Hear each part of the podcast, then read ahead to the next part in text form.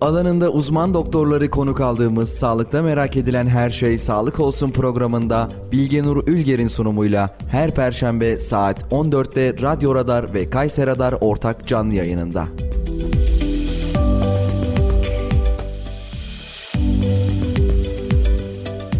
Bilgenur Ülger'in sunumuyla Sağlık Olsun başlıyor.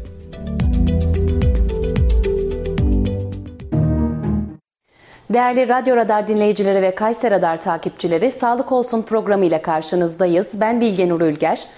E, alanında uzman doktorları konuk aldığımız Sağlık Olsun programının bu haftaki konuğu e, dahiliye uzmanı doçent doktor e, Ali Çetinkaya. Hoş geldiniz hocam. Hoş bulduk Bilge Nur Hanım. Nasılsınız? Çok teşekkür ederim. Sizler nasılsınız? Biz de iyiyiz, sağ olun. Ee, Sağlık Olsun programını Instagram'da Radyo Radar 918, Kayser Radar, Facebook'ta Radar Kayseri, Kayseri Trafik Kaza Gündem, İşte Radar, Kayseri'de son dakika hesaplarımızdan canlı görüntüleyebilirsiniz. 91.8 frekanslarıyla da radyolarımızdan dinleyebilirsiniz. Hocama mesajlarını e, mesajlarınızı 0352 336 2598 WhatsApp hattımız üzerinden iletebilirsiniz. Hocam sizi tanıyarak başlayalım. E, ben Doktor Ali Çetinkaya. Kayseri Şehir Hastanesi'nde çalışıyorum. Dahiliye doçentiyim. E, uzun süredir e, dahiliye yoğun bakımda çalışırım. Hı hı. Kayseriliyim. Evet. Şimdilik bu kadar. Evet. hocam bu yoğunluğunuzda programımıza katıldığınız için, davetimizi kırmadığınız için teşekkür ederim. Ayağınıza evet. sağlık, hoş geldiniz tekrar. Hoş bulduk, ben teşekkür ederim. Ee, konuşmaya başlamadan önce ülkemizin yaşadığı bu deprem felaketinde hayatını kaybeden insanlarımıza Allah rahattan rahmet diliyorum. Yaralarımıza acil şifalar diliyorum. Ee, geride kalan yakınlarına başsağlığı diliyorum. Allah ülkemize bir daha böyle acılar yaşatmasın diyorum. Amin. İnşallah tekrar böyle günler görmeyiz. Sağlıklı günlerle de bir arada oluruz.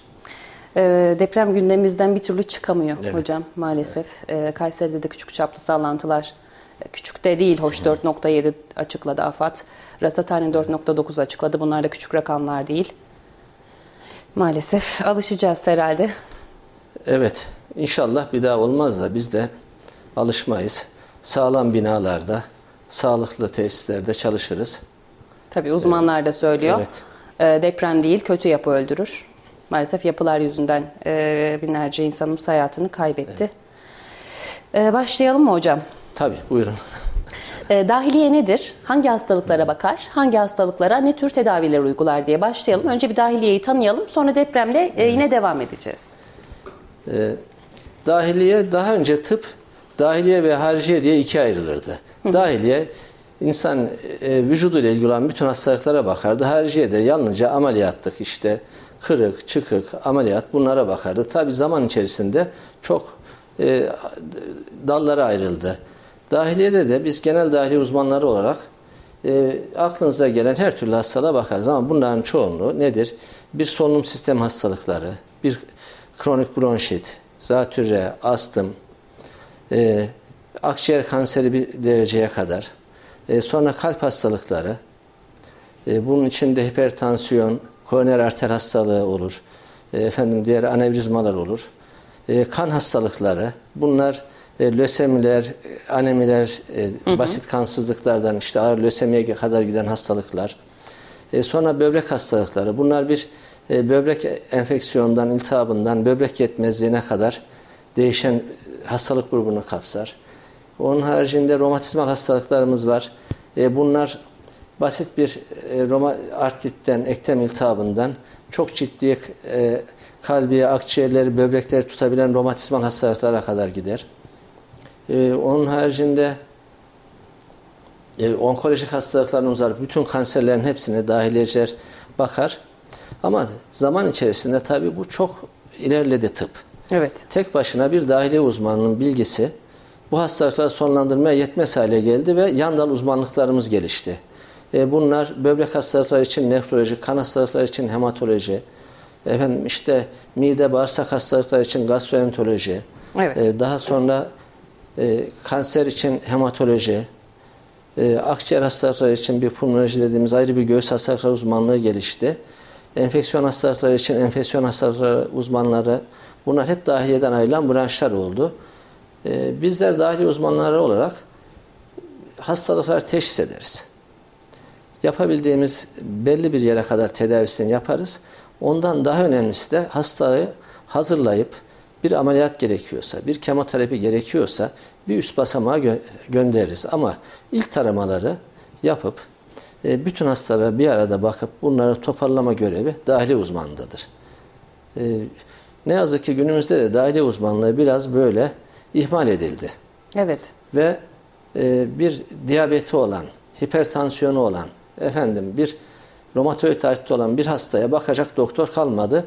Çünkü hepsine ayrı bir uzmanlığı var, ayrı ayrı branşlar var. Hı hı. Bunların ortak kesiştikleri noktalar genel dahiliye uzmanlığıdır. Bunları genel dahiliye uzmanlığı takip eder. Gerekirse de ilgili branşlardan konsültasyonla e, yardım talep eder. Tüm şeylerin e, sağlık alanlarının danışma hizmeti veren tarafı gibisiniz. E tabi tabi. Ve öyle olması da gerekiyor. Dünyada da bizdekinden çok daha popüler genel dahiliye uzmanlığı. Hmm. Bizde insanlar e, kafası ağrısa beyin cerrahına gider. Böyle bir şey evet. vardır. Efendim işte e, hafif bir konjonktivitörü gözü sulanır. Göz uzmanına gitmek ister. Oysa bunlar hatta dahili uzmanına bile gerek kalmadan aile hekimliği aşamasını halledebilecek rahatsızlıklardır. E, dünyada böyle çok ufak rahatsızlıklar için çok büyük uzmanlıklar e, meşgul edilmez, hasta gidemez. Evet, dahili uzmanlarına e, gitmemiz gerekiyor. E, Tabii.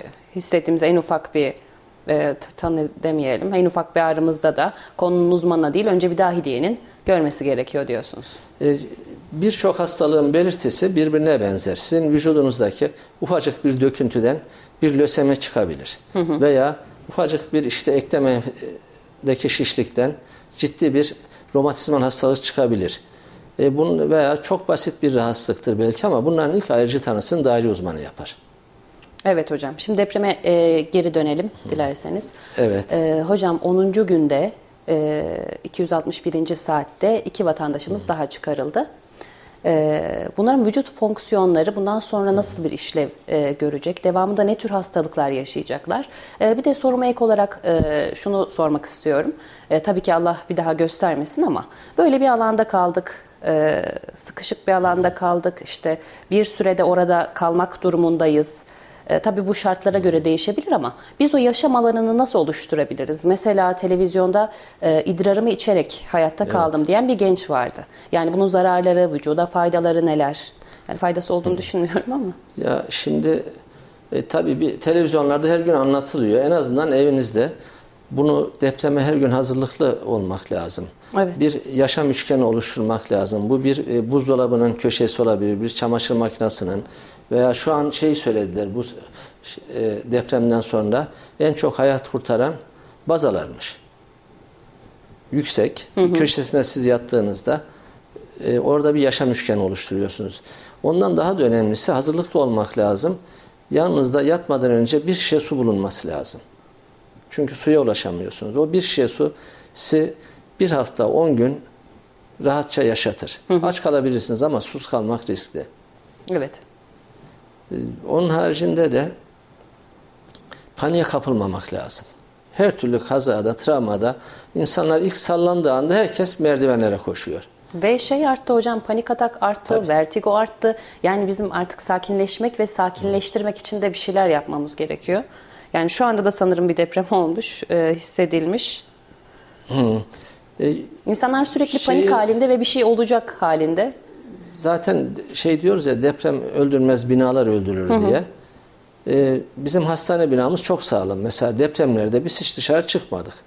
Ama e, tıbbi personel dışındaki bütün personeller bahçeye koştu. Oysa bahçe daha riskli. Elektrik direği devrilir. Evet. Efendim gelen bir araba çarpar eder. Hiçbir depremde biz servisimizden çıkmadık. Arkadaşlar da o şekilde teskin ettik. Çünkü biliyoruz ki binalar sağlam. Yapılara güvenlik. Yapılar eğer güvenli güvenlik bir yapınız varsa e, bundan eminseniz hiç paniğe kapılmaya gerek yok. E, zaten siz ilk anda paniğe kapılır. O deprem durmadan önce koşmaya çalışırsanız merdiven boşluğunda kalıyorsunuz. Asansör ölümlerin Ve orada da bir onlar. yığılma oluşuyor. Tabii. İnsanlar e, birbirini ezer. Ve e, deprem işte merdiven boşluğunda, asansörlerde çökmeler daha çok oluyor. Onun için odanızın içerisinde bir sağlam köşe bulup bir yaşam üçgeninde kendinizi korumaya almak daha iyi. Durduktan sonra binaları boşaltmak lazım. Tabii bizim büyük şanssızlığımız şehrimizde çok yüksek katlı binalar var. Evet. Yani bunlar hiç zamanında nasıl düşünülmez? Yani insan aklı almıyor. Siz bir dakika içinde bir binayı boşaltma zamanınız oluyor. Ama e, 15. kattan nasıl ineceksiniz?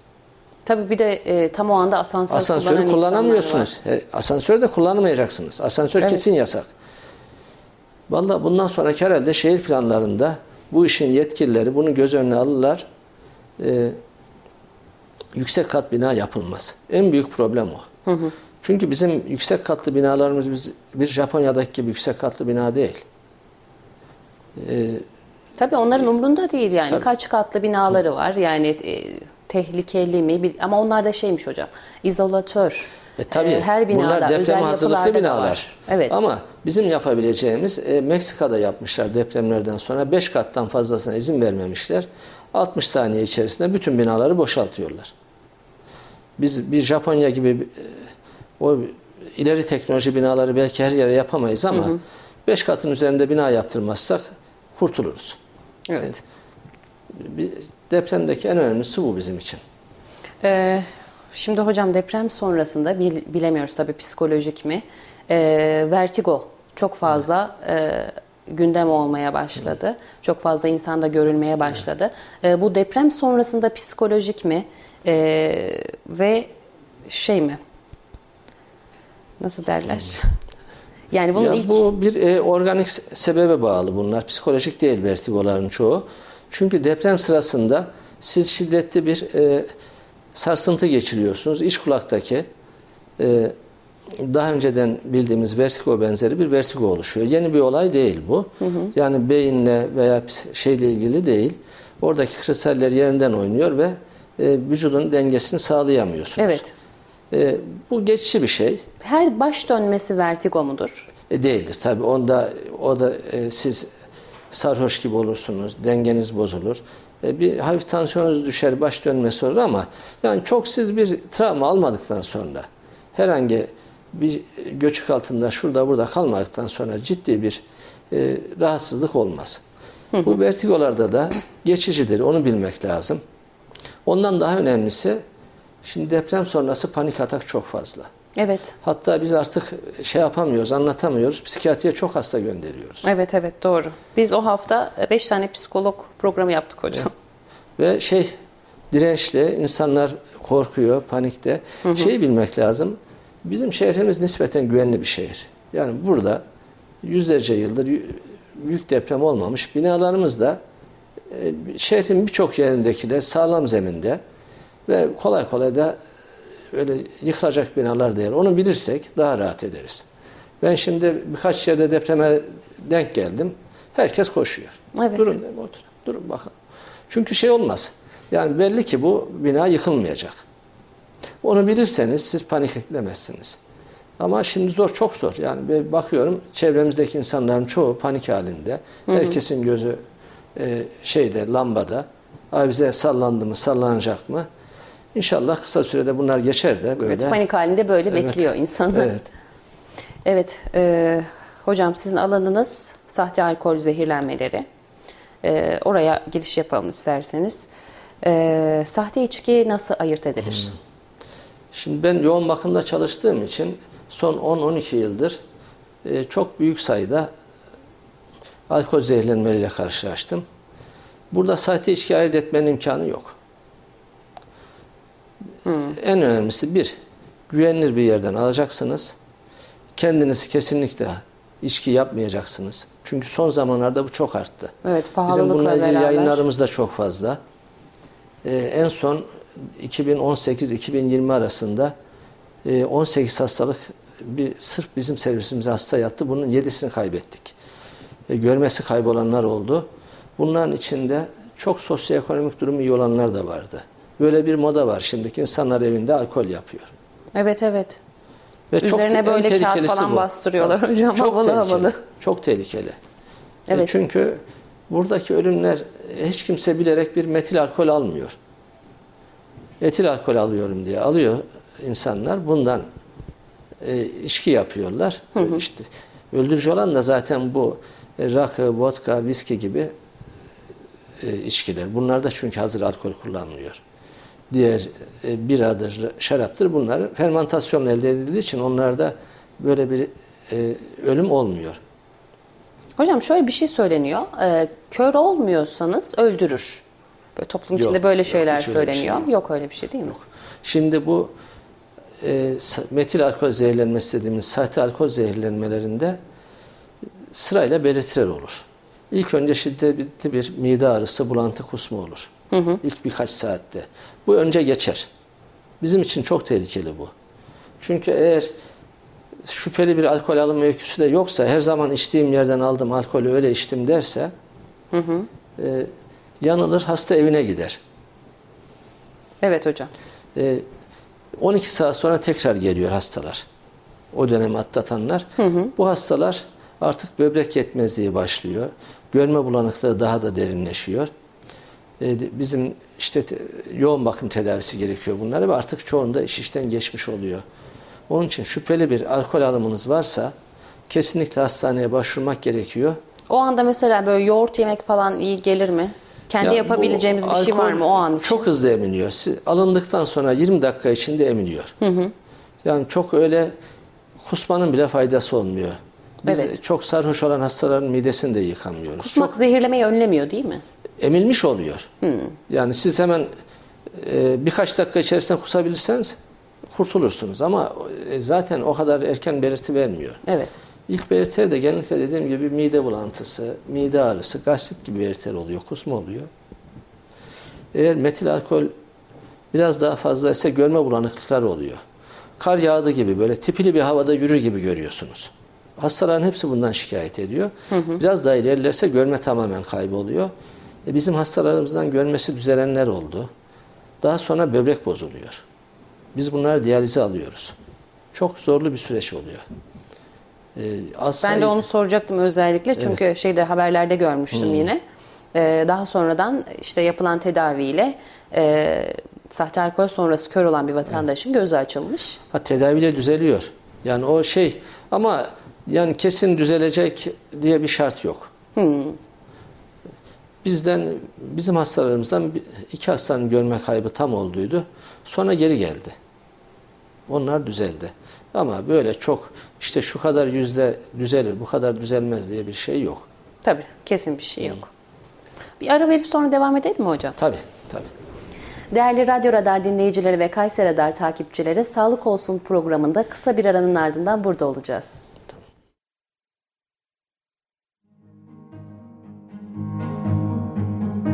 Şimdi reklamlar. Sen de hayatın dolu dolu tat Aç bir meysu dolu dolu hayat Sen de hayatın dolu dolu tat Aç bir meysu dolu dolu hayat Tekden Hastaneleri bilgilendiriyor. Öksürük atakları, balgam çıkarma ve nefes darlığı, göğüs ağrısı yaşıyorsanız siz de koa hastası olabilirsiniz. Vakit kaybetmeden doktorunuza başvurunuz. Tekden Hastaneleri bilgilendirdi. Kitap ve kırtasiye ihtiyaçlarınızın hepsi uygun fiyatlarla Vizyon Kitap Evi'nde.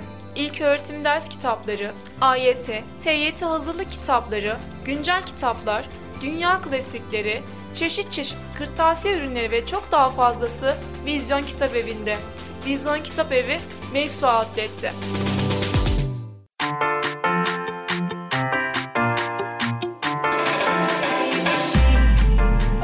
Efe Gross Toptan ve Perakende Market. Her zaman ucuz, her zaman kaliteli. Evinizin her ihtiyacı için bir Gross yeterli. Tüm Kayseri halkının kolay ulaşıp güvenle alışveriş yapması için şehrin her yerindeyiz. Beştepeler Zümrüt, Esenyurt, Talas Bahçeli Evler, Karacaoğlu, Belsin, İldem, Anayurt, Yeşil Mahalle şubelerimizle siz değerli halkımızın hizmetindeyiz. Efe Gross Toptan ve Perakende Market. Telefon 444 3 407. Bizim için değerlisiniz. Efe Gross.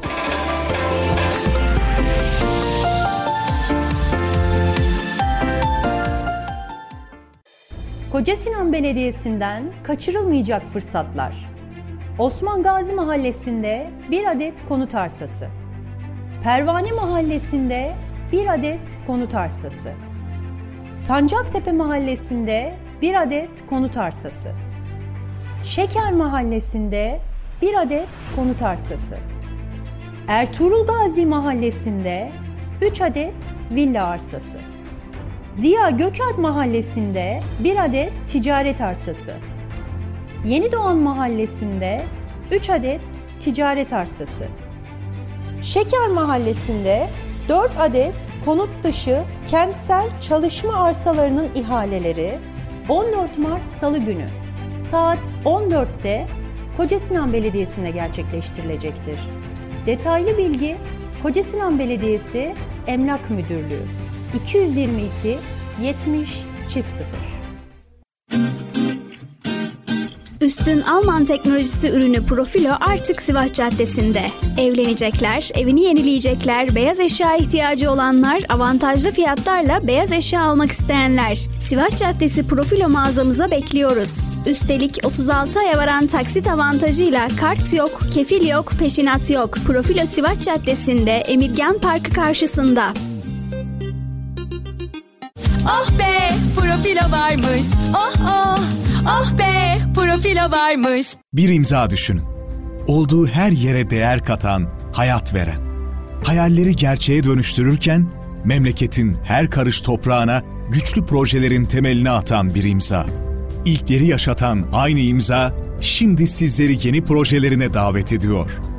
Bu imzayı tanıyorsunuz. Çünkü 5 yıldır olduğu her yerde farkını yaşıyorsunuz. En iyisini isteyenler için değeri her geçen gün artan yaşam projeleri Grup Avenir Güvencesi ile Yozgat ve Kayseri'de.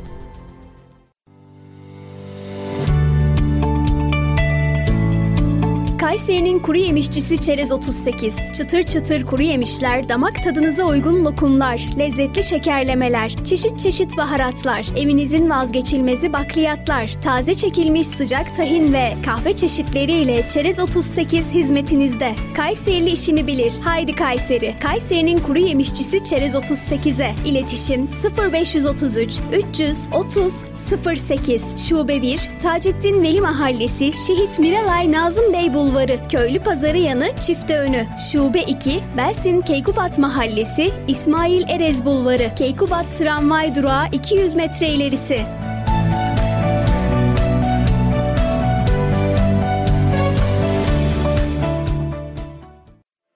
Reklamları dinlediniz.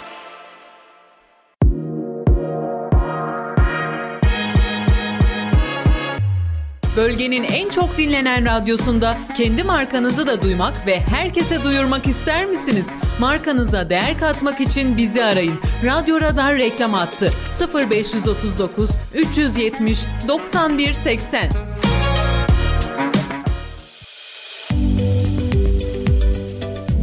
Bilgenur Ülger'in sunumuyla Sağlık Olsun devam ediyor.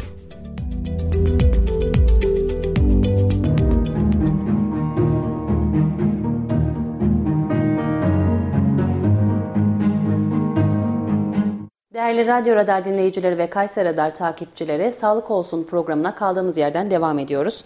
Ee, hocam insa, e, şey sahte alkolün insan vücuduna etkilerini soracağım. Bir de bizde şöyle bir e, adet mi diyeyim, gelenek mi diyeyim insanlar kolonya içiyor. Yani bunun zararları neler?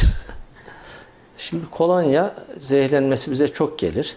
Evet. Kolonyada normalde etil alkol vardır. Ama bazen bu metil alkolle karışır. Bu arada ben hemen şeyi söylemek istiyorum. Biz hep metil alkol, metil alkol diyoruz ama siz etil alkolde bildiğimiz içkiyi de e, yüksek doz alırsanız o da öldürür. Hmm. Tabii. Yani o Yüksek böyle, doz insan vücuduna göre değişir mi? Yani bazı insanlarda kronik içicilerde mesela toksik doz daha yüksek oluyor. E, mesela 400 mililitre dediğimiz e, 400 mililitre bir kişi içerse hızlı içerse Hı hı. o öldürücü dozdur normal bir insanda. 400 milim. Evet. Ee, ama bu kronik içicilerde daha az oluyor. Ee, kolonya- Hastalık buna etkiler mi? Mesela e, tabii şeker sizin bir karaciğer hastalığınız varsa, şeker hastalığınız varsa, pankreas hastalığınız varsa alkolün toksik etkisi çok daha fazla olur. Daha hızlı görülür. Zaten şeker hastaları bunu çok söylediler. Ben alkol alıyorum, işte çok kötü oluyorum. Şekeri düşer hızla. Çünkü karaciğerde şeker üretilemez. Hmm. Pankreas şekeri düzenleyemez. Onun için biz şeker hastalarını özellikle tip 1 diyabetikleri kesinlikle alkolü yasaklarız. Diğer kolonya ile ilgili sorduğunuzda da bizim için çok zor hastalar oluyor bu kolonya içenler. Çünkü bunlar kronik içiciler oluyor ve öz bakımlar da kötü oluyor. Beslenmeleri kötü, başka hastalıklar oluyor. Bunlar ilk söyledim ya ilk aldıktan sonra acile geliyorlar bulantı kusmayla. Hı hı. Hepsi tekrar evine gidiyor ve içmeye devam ediyorlar. Ve bu hastaların çoğunu kaybediyoruz. Yani kolonya içmeyin de biraz değişik bir Şimdi e, insanlar uyarı. bu uyuşturucuyu bir şekilde buluyor. Siz yani her şeyi yasaklarsanız gidiyor e, mesela Rusya'da cam suları var ya cam temizleme suları, araba cam temizleme suları. Bunların içinde alkol varmış. Bazen metil alkol karışıyor. Seri 80-100 tane ölüm görülüyor bazı bölgelerde. Veya işte ben e, bunları araştırırken şeyde gördüm. Hindistan'da yer temizleme solüsyonları. Bunların içinde de alkol Yüzey varmış. İnsanlar bunu içiyor, zevk alıyor. Tabii bir bakıyorsunuz bir seferinde metil alkol oluyor. Orada da onlarca, yüzlerce ölüm görülüyor. Sonra şu e, fotokopi makinelerinin kartuşları var ya onlar da kullanılıyormuş. Onu içiyorlar. Ben bir kere Ona yanlışlıkla varıyorum. içtim hocam yüzey temizleyici. Ya Allah korumuş sizi. İçimden nasıl güzel kokular geliyordu yani her nefes alışverişimde. Yani bu şeyler e, uyuşturucu kullanmaya, alkol kullanmaya eğilimi olan insanlar bir şekilde keyif alacak bir madde buluyorlar. Hiç aklınıza gelmiyor. Siz piyasaya çıkan bir ilacı keşfediyorlar bunun keyif verdiğini, bağımlılık yaptığını. Evet. O bağımlıların hepsi o ilaca bir yıl içinde alışıyor. Ki devlet onu yasaklayıncaya kadar herkes kullanmış oluyor. Şey de öyle değil mi hocam ağrı kesiciler? Mesela bir süre sonra e, aldığımız bir ağrı kesici o ağrıyı kesmiyor. E, şey sizin toleransınız artıyor ama onda tabii böyle şey gibi değil. Bu morfin içerenler bağımlılık yapıyor. Hmm. Onu da biz ancak kanser hastalarına, dirençli e, ağrılarda veriyoruz. Ben çünkü bazen kendimde hissediyorum şey yapıyorum iki tane içiyorum kesilmediği zaman. Ee, takipçilerimizden sorularımız var hocam. Oradan e, devam edelim isterseniz. Ee, kolay gelsin, iyi yayınlar. Ee, pulminer tramboli, emboli genetik bir hastalık mı? Ee, 30 yıl önce tanı konuldu. 30 yıldır kan sulandırıcı kullanıyorum demiş. E, bu pulmoner tromboemboli 30 yıldır size ilaç veriliyorsa genetiktir. Çünkü bazı kandaki pıhtılaşmayı bozan eksikler oluyor. Bunlar Hı hı. işte bizim protein C, protein C dediğimiz maddeler eksik oluyor. E, bunlar da tekrarlamaması için e, ömür boyu kullanmak gerekiyor. Zaten tanıyı da genetik testlerle koyuyoruz. Ama hepsinde olmaz. Bazen de pulmoner tromboemboli siz e, hasta yatalaktır, ameliyat geçirmiştir. Bunlarda da pul- pulmoner tromboemboli olur. Bu hastalarda biz 6 ay veya bilemediniz 1 yıl ilaç kullandıktan sonra e, kan sulandırıcı ilaçları kesiyoruz. Ama doğumsalsa, sizdeki gibi genetikse e, ömür boyu kullanmak gerekiyor. Çünkü ciddi hastalık. Teşekkür ederim hocam.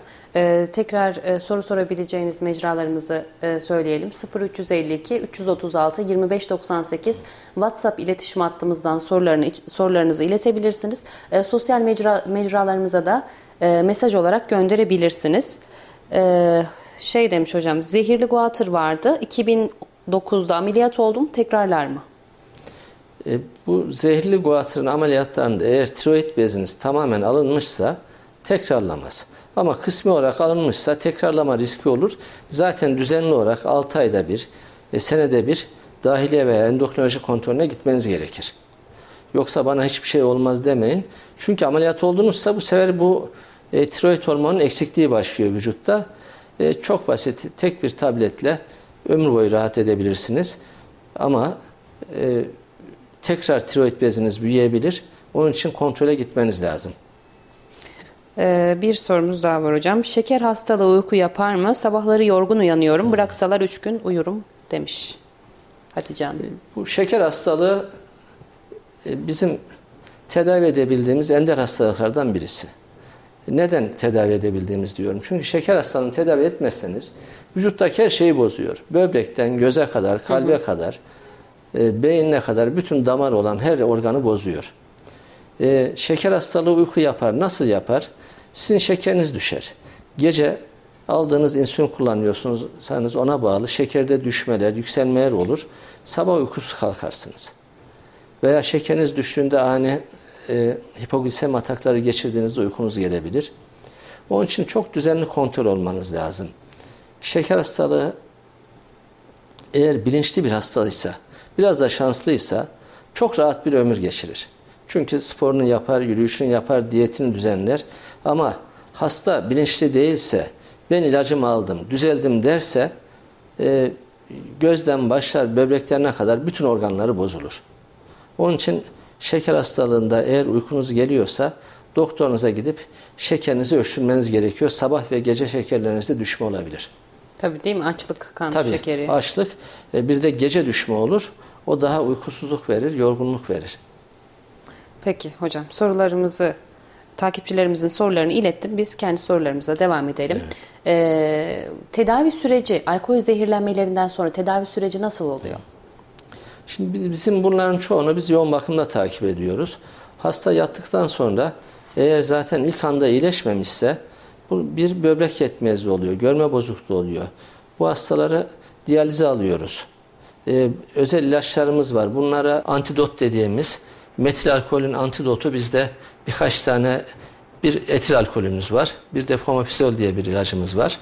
Bunlar metil alkolün etkilerini e, tersine çeviriyor. Daha hı hı. doğrusu zehirli etkileri yok ediyor. E, bu hastalara biz etil alkol veriyoruz. Bu hep böyle şey olur. E, daha önceden bizim damardan verdiğimiz etil alkol preparatlarımız yoktu. E, hasta sahte alkol almışsa, metil alkol almışsa gönderir, içki aldırırdık sağlam bir yerden, onu içirirdik. Böyle hasta yakında şaşırırdı şeye. Hatta sarhoş olur hasta bazen. O kadar çok e, dozunu tabii ayarlayarak veriyoruz. Sürekli biz. Nasıl kan... hocam? Anlamadım. Bir daha söyler misin? Şimdi etil, metil alkolün antidotu bizde atil, etil alkoldür ve pomapizol diye başka bir maddedir. Bunu veririz hastalara. Çünkü birbiriyle yarışıyor bunlar. E, etil alkol e, bizim e, metil alkolün vücuttaki toksik etkilerini yapan metabolitleri var. Formik asit, formaldehit dediğimiz onların oluşumunu önlüyor. Hı hı. Onun için biz bu hastalara hemen etil alkol başlarız. Ya. Damardan böyle etil alkol veririz. O yoksa güvenilir bir yerden alkol aldırırız. Ee, hı hı. İşte artık yüksek alkolü bir içki içiririz. Değişikmiş hocam bu. Evet. Bizim e, şimdi şeyi soracaktım. Zehirlenme Hı. durumunda e, doğru bildiğimiz yanlışları Hı. soracaktım. Alkol evet. alsınlar mı o zaman? Böyle Yok aman aman hiç. Çünkü aldıkları alkolün ne olduğunu bilemezler. Hmm. O da kaçak alkoldür belki. Bu e, alkol zehirlenmelerinde dönem dönem oluyor. Yılbaşı ve yaz, e, Temmuz gibi olur. E, evet. Sahte alkol piyasaya sürülür. Televizyonlarda izleriz zaten. Şu kadar yakalandı, bu kadar yakalandı diye. Mesela bu yıl başında biz görmedik fazla. Çünkü polisimiz çok iyi çalıştı. Evet. Şey olmadı. Hiçbir sahte alkol piyasaya sürülemedi ama önceki yıl başlarda ve yazın hasta haber gelir. Mersin'de bir sahte alkol zehirlenmesi. Niğde'de zehirlenme. Efendim Konya'da zehirlenme. Kayseri'ye gelir. Bir duyarız Diyarbakır'dan bir zehirlenme çıkar. Türkiye'nin her yerinden sahte alkol zehirlenmeleri haberleri gelir. Peş peşe de ölümler olur. Hı hı. Ee, yönetimi çok zor. Çünkü geç oluyor. İnsanlar bunu kendine konduramıyor. Ya diyor ben her zaman aldığım yerden aldım diyor. Ee, bana bir şey yapmaz diyor ama e, yapıyor. Yapıyor evet. ve acısı çok da e, geri dönülmez hasarlar bırakıyor. Hocam e, konuyu toparlayıp bir de e, şey yapalım, uyarı yapalım vatandaşlarımıza. Evet. Şuradan alalım, Hı. şunu içmeyelim e, gibi bir toparlayalım hocam Hı. konuyu. E, biz şimdi tabii Sonuna hekim geldik. olarak hiç kimseye alkol alın diyemeyiz. Tabii. Ama diyeceğim şu, kesinlikle evinizde alkol yapmayın. Şu an en büyük tehlike bu. Çünkü o aldığınız etil alkolün nereden geldiğini bilmiyoruz. E, sonuçta alkol vücut için bir toksin. E, bir keyif verici etkisi var, hafif sakinleştirici etkisi var ama E, bizim ülkemizde ne yazık ki her zaman sahte alkol içme e, alma riskimiz her yerde var. Hı hı. Bir Avrupa'da, Amerika'da bu bildirilmiyor. Bizde, Rusya'da, Hindistan'da bizim gibi ülkelerde çok fazla ve o keyfe değmez. Biz hekim olarak alkol almayın diyebiliriz. Tabii hocam ben de alın demedim de yani alanlar var malum evet. onları uyaralım en azından. Ee, hocam e, şehrimizde sağlığı, sağlık alanını nasıl buluyorsunuz? Ee, şehrimiz büyük bir şehir. İç Anadolu'nun merkezi tabii. Hı hı. Ee, ben şehir hastanesinde çalışıyorum. Son derece modern, güzel bir hastanemiz var. Çok güçlü bir kadromuz var. Çok uyumlu çalışıyoruz. İdarecilerimiz çalışkan. Ee, ekipman olarak da hiçbir eksiğimiz yok. Tıp fakültesi keza öyle. Ama bizim büyüklüğümüzdeki şehirlerde kamunun hep 4-5 tane hastanesi var. Bizde şehir hastanesi yapılırken büyük bir yanlışa düşüldü. Diğer hastaneler kapatıldı. Evet. Bizim şehir hastanemiz 1607 yataklı. Eski Eğitim Araştırma Hastanesi'nin toplam yatak sayısı 1500'dü. Eski de Eğitim Araştırma Hastanesi SSK Hastanesi birleştiydi. Ee, askeri hastane, doğum evi, göğüs hastanesi ve çocuk hastanesi.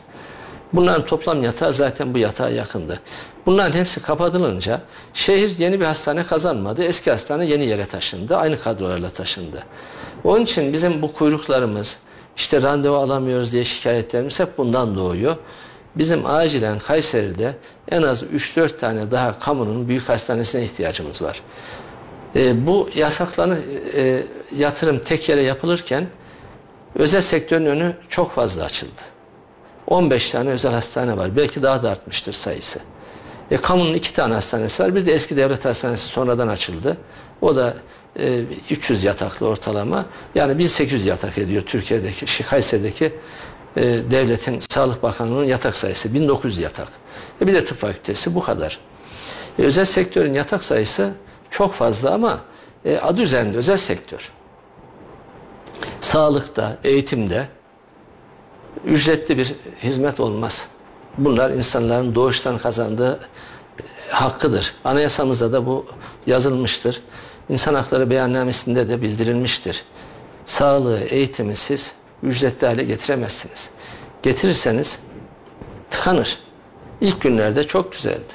Özel hastaneler, devlet hastanesi gibi hiçbir katkı payı almadan hizmet veriyordu. E, şu anda ben sabah geldim. Hastamın birisi arıyor. Ekonomik durum da fena değil. iyi. Hocam bir özel hastaneye gittik. Vallahi girdik ama çıkamıyoruz. Ne yapalım? Gelin dedik. En e, az fiyat fark alan özel hastanede çok büyük ücretler ödüyorsunuz. Ve önü açık bunun. E, bu da e, tabi insanların kısıtlı bütçelerinden karşılayabilecekleri bir şey değil. Tabii hocam %200'e kadar ama bu sınır çok çok geçiliyor. %200 falan kalmadı. İlk önce denetimler iyiydi. Kimse fazla fark alamıyordu. Şu anda çok fazla fark alınıyor. Tabii biz onlara da hak veriyoruz ama bir yatırım yapmışlar. Sonuç olarak orası bir istiyorlar yani. ama sağlıkta e, ücret olmaz.